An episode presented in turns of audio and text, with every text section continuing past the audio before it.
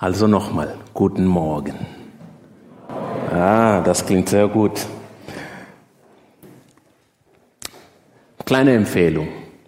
Wenn man nervös ist, darf man nicht zwei Tassen Kaffee trinken. Das war eine schlechte Idee von mir. Ähm, aber hoffentlich bleibe ich am Thema. Ich war gestern mit Julian Dupré, der letzte Woche gepredigt hat, ähm, im Gefängnis in Siegburg. Wir hatten einen Einsatz dort und äh, wir haben mit einem äh, Insassen gesprochen und der sagte, es ist recht, dass er da sitzt, aber dass die Strafe so lang ist, ist er nicht einverstanden. Und durch das Gespräch haben wir gemerkt, unser Rechtssystem ist, es gibt Anwälte auf dieser Seite, die versuchen einfach so äh, überzeugend zu sein. Auf der anderen Seite der Stadtanwalt, der versucht auch sehr überzeugend zu sein. Und da sitzt da ein Richter, der überzeugt werden muss. Kann Gerechtigkeit da entstehen? Vielleicht, vielleicht nicht. Aber Jona hat einen Auftrag. Geh und verkünde in Nineveh, dass ich sehe. Nicht, dass ich informiert worden bin oder irgendjemand hat mir irgendwann erzählt, dass die Leute in Nineveh böse sind. Nein, erzähl sie, dass ich sehe. Der Einzige, der Gerechtigkeit üben kann, sieht. Und diese Botschaft soll eigentlich die Leute in Nineveh Hoffnung bringen, aber Jona sagt nein. Ich gehe in die andere Richtung, mit Absicht. Wenn ihr mehr über das Thema hören wollt, empfehle ich euch die Predigt von letzter Woche, die war einfach Bombe. Darf man Bombe sagen in einer Gemeinde? Ich weiß nur am Flughafen, wenn du das sagst, Pech gehabt. Es endet nicht gut. Ja. Also ich empfehle sehr stark die Predigt von Julian Dupré nochmal zu hören. Aber sehr wichtig zu merken ist, er bekommt ein Befehl. Gott kommt nicht und sagt, Jona, könntest du bitte nach Nineveh gehen? Nein. Steh auf, geh. Und irgendwie haben wir auch so einen Befehl bekommen. Mir ist alle Macht im Himmel und auf Erde gegeben. Deshalb geht und macht Jünger aus alle Nationen. Haben wir auch einen Befehl bekommen. Also wir gehören zu Volk Gottes genauso wie Jona. Die Frage ist, wie sieht es aus bei uns und wie sah es aus bei Jona? Der Absicht der Bibel ist nicht, Menschen berühmt zu machen, sondern dass Gott offenbart wird. Und in der Geschichte von Jona ist es sehr wichtig, dass wir schauen, wie zeigt sich Gott in dem Leben von Jona. Und nicht, wie ist Jona? Wie sind die Seeleute? Die, die Leute, die alle da drin sind, sind um uns zu helfen, um zu verstehen, wie ist Gott. Und Jona hat sich entschieden, ich hau ab. Und die beste Lösung ist, in einem Schiff reinzugehen und wegzukommen. Also ich bin fest überzeugt, kein Afrikaner hätte so eine Entscheidung getroffen. Ähm, ich schwimme nicht gerne. Also wenn ich Schiffe sehe, gehe ich die andere Richtung. Aber Jona, der kluge Kerl, suchte sich Profis, die sich auskennen. Wie kann man so weit entfernt gehen von Nineveh? Es steht von Angesicht des Herrn, aber seine Absicht ist so weit entfernt von da, wo er hinkommen soll. Erste Überraschung, der Herr schickt einen Sturm. Sehr wichtig zu merken, es ist der Herr, der handelt. Der Herr, der die Kontrolle über alles hat. Nicht Chance, nicht zufälligerweise kam ein Sturm, nein. Der Herr macht hier etwas. Und die Frage ist, was können wir daraus lernen? Was ist es, was wir lernen sollen? Der Sturm ist so stark, dass die Profis haben Angst die, die sich auskennen. Vor zwei Wochen, als ich erzählt habe, waren wir in Kenia und wir dürften gegen die Nationalmannschaft, die ehemalige Profispieler spielen und 90 Prozent von denen hatten Bierbäuche. Wir haben uns kaputt gelacht gegen den. Ich wollte auch nur mit einem Fuß spielen die ganze Zeit. Einige haben gedacht, wir liegen einfach und lassen sie ein Tor schießen, dann schießen wir 20. Zehn Minuten später war mein Trikot komplett nass. Und die alten Männer, noch keine Müdigkeit. Die sind Profis, die wissen, wie es funktioniert. Also wenn sie über Fußball reden, dann höre ich zu. Also Jona in der Situation, wo er ist, soll er nicht zuhören, wenn die Leute sagen, Hilfe, wir sterben. Was tut er? Er pennt. Dem ist egal. Es juckt ihm nicht, dass die Situation so ist. Seine Absicht so weit entfernt, von Nineveh zu kommen. Und sogar wenn der Schiff runtergeht, gut für mich. Da muss ich nicht hin. Prophet Gottes. Toller Beruf, ne? Diese Geschichte ist eine Satire in sich. Es zeigt einfach, wie wir das Volk Gottes manchmal sehr weit entfernt sind von dem, was wir sein sollen. Und daraus sollen wir auch lernen, damit wir wissen, wie wir mit unserem Herrn umgehen sollen. Wer bist du? Was tust du? Wo kommst du her? Jona sagt etwas sehr interessant.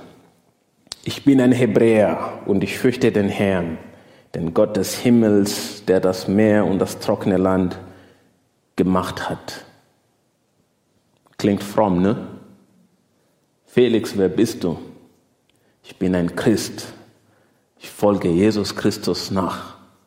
Ich habe vier Bibeln und ein grünes Liederbuch. Ich habe gehofft, dass dieser Witz wird funktionieren. Hat es auch doch funktioniert, ne? Leider war das war letzte, der letzte Witz hier. Steht keins mehr aber klingt fromm. Es ist auch doch fromm. Ich bin ein Hebräer. Lass uns anfangen mit der Frage, was ist ein Hebräer? 1. Mose 12, Gott wählt Abraham aus allen anderen Völkern und sagt, durch dich und deine Nachkommen werden, werde ich alle anderen Nationen segnen. Schau mal die Geschichte von Jona wieder von vorne an. Geh zu dem anderen Nation und verkündige diese Botschaft. Nein. Aber er prallt. Ich gehöre zu dem Volk, der ein Segen sein soll. Aber seine Taten und das Herz ganz weit entfernt von dem, was er sein soll. Und er addiert, ich fürchte den Herrn, den Gott des Himmels der das Meer und das trockene Land gemacht hat. Es ist mit Absicht, dass diese Worte da sind. Weil wo ist er gerade? Auf dem Wasser. Also er weiß Bescheid, ich komme nicht weg. Aber so weit entfernt von da, wo ich sein muss. Ich fürchte den Herrn. Denk an der ganze Situation. Fürcht herrscht in der Situation. Die Profis sagen, wir sterben. Die haben Angst. Und dann kommt einer und sagt, ich fürchte der Einzige, der die Macht hat, hier etwas zu tun. Aber in der Realität spuckte er an seine eigenen Wörter. Es passt nicht ein mit dem, was er sagt. Ansonsten wäre er nach Nineveh gegangen.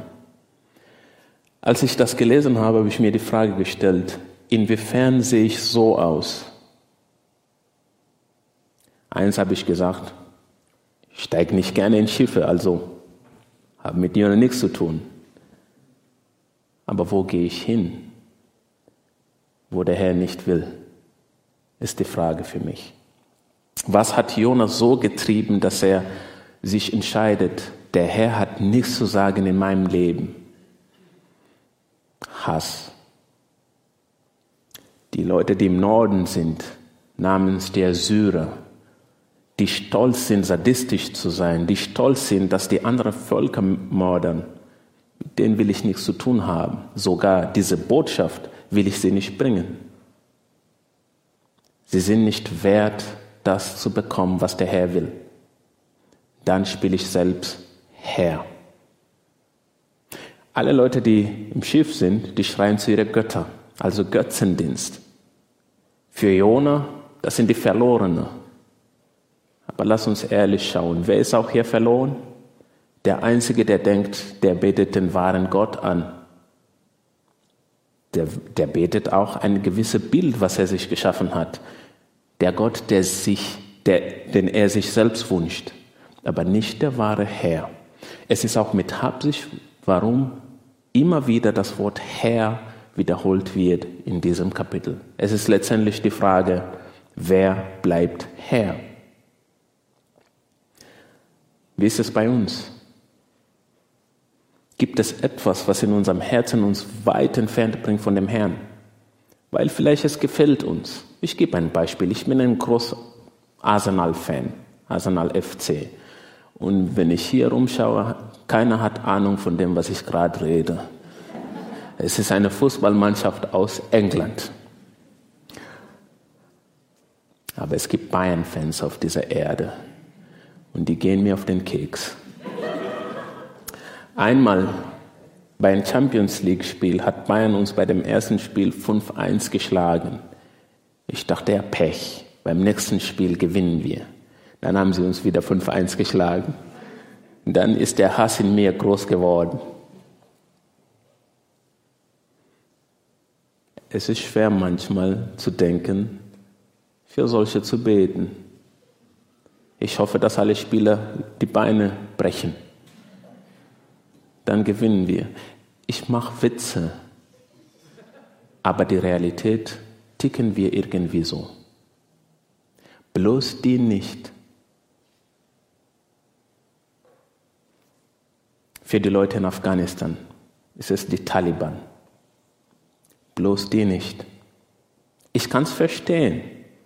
Es gibt genug Verletzungen, aber bloß die nicht. Gerade und mit aller Sensibilität sage ich das, Russland, Ukraine. Bloß die nicht.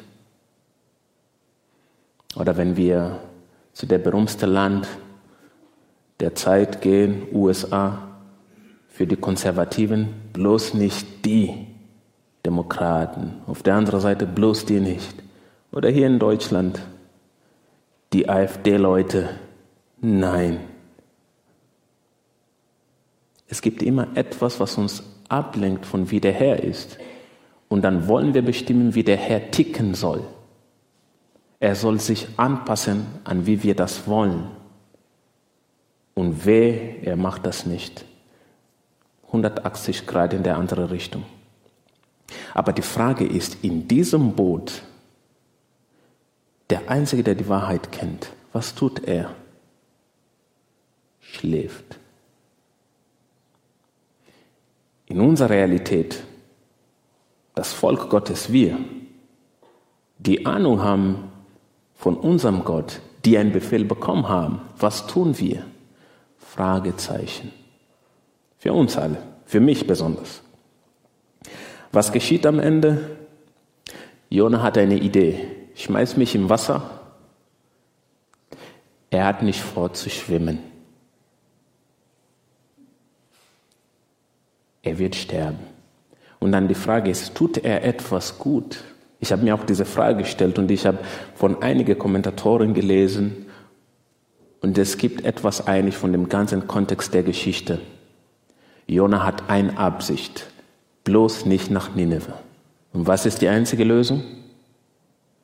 Tod. Dann komme ich doch nicht hin. Ist das, was Gott will? Weil Gott hat den Sturm geschickt ist es seine Absicht, Jona zu toten. Denk mal nach. Er sagt Jona, geh nach Nineveh, damit die Leute die Wahrheit wissen. Ist Gottes Absicht, sie zu zerstören? Und Jona, ich schicke den Sturm. Ist das meine Absicht, dich zu zerstören? Wenn doch, dann haben wir nicht vier Kapitel, sondern nur eine. Der Herr sagt ständig im Alten Testament, es ist nicht seine Freude, dass böse Menschen vernichtet werden, sondern dass sie sich umkehren und Gott folgen. Aber es ist nicht nur das, ist seine ganze Geschichte. Er kam doch zu mir.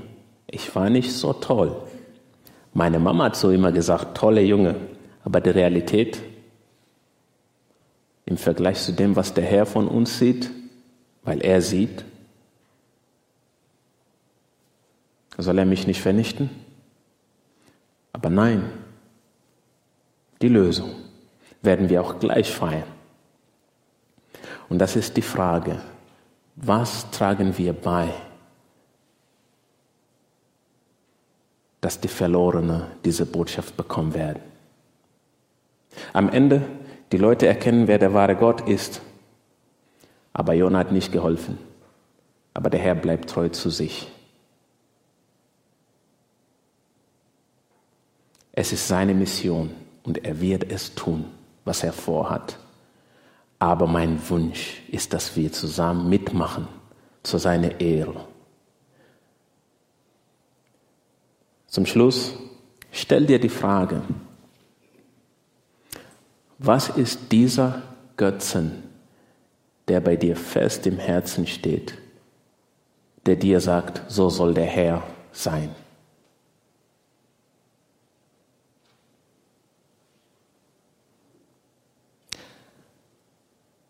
Lass dich nicht von diesem Götzen weit vom Herrn bringen. Zweite Herausforderung. Vielleicht bist du schon auf dem Boot Richtung Tarsis. Kehr zurück. Folg dem Herrn. Geh mit ihm und werd erstaunt, wie viel Segen du bringen wirst. Dann es wird nicht ein Floskel sein, sondern ich bin Christ und ich folge Jesus Christus nach. Gottes Segen. Amen.